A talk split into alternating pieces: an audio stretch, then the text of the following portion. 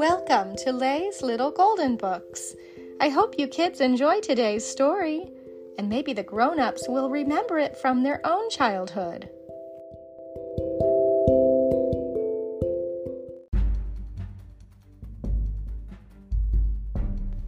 Nickelodeon Team Umizoomi Purple Monkey Rescue, based on the screenplay Purple Monkey Mission by Clark Stubbs, a golden book.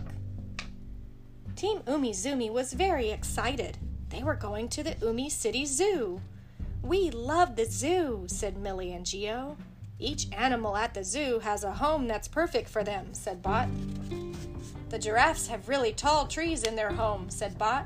They use their long necks to reach up and eat leaves. Brr, said Millie. Penguins really like the cold. That's why their home is filled with ice and snow. A little purple monkey will be moving into this home, said Geo. Monkeys like to climb, so the monkey jungle has trees, a tire swing, and monkey bars. Just then, the truck bringing Purple Monkey to the zoo drove by. It hit a bump, and Purple Monkey bounced out of the truck and rolled into the penguin home. Sizzling circuits, gasped Bot. Purple Monkey needs our help. It's time for action, exclaimed Team Umizoomi. Team Umizoomi found Purple Monkey covered in snow and shivering.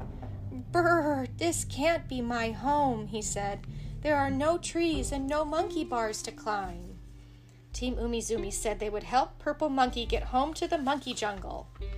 Bot had a map of the zoo on his super robot computer. To help Purple Monkey get home, he said, we have to cross the penguin home and the turtle swamp, then go through the tiger forest to reach the monkey jungle. There's a yellow door between each section. The snowy hills in the penguin home were really slippery, so Geo used his super shapes to build a snowmobile.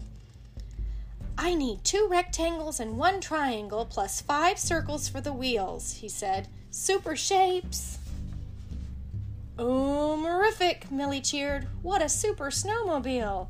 Team Umizoomi and Purple Monkey raced over the snowy hills and found the first yellow door. Then they went through the yellow door and entered the turtle swamp. The ground was very muddy. Bot slipped and splashed into the swamp. Squishy circuits, he said. If we're going to get Purple Monkey to his home, we're going to need help crossing the turtle swamp. Just then, three swamp turtles popped out of the mud.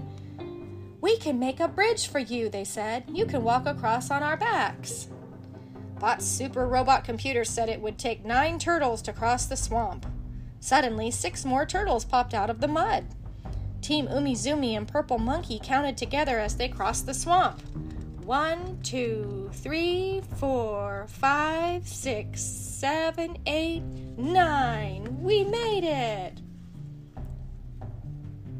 The next yellow door was locked. It was guarded by Dormouse. To open the door, you need the longest yellow key, he said. But Team Umizoomi didn't have a key.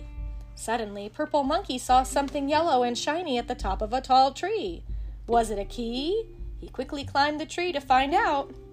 Purple Monkey found blue keys and yellow keys in the tree. Some were long, some were short. He studied them carefully. Finally, he found the longest yellow key and climbed down. It opened the door.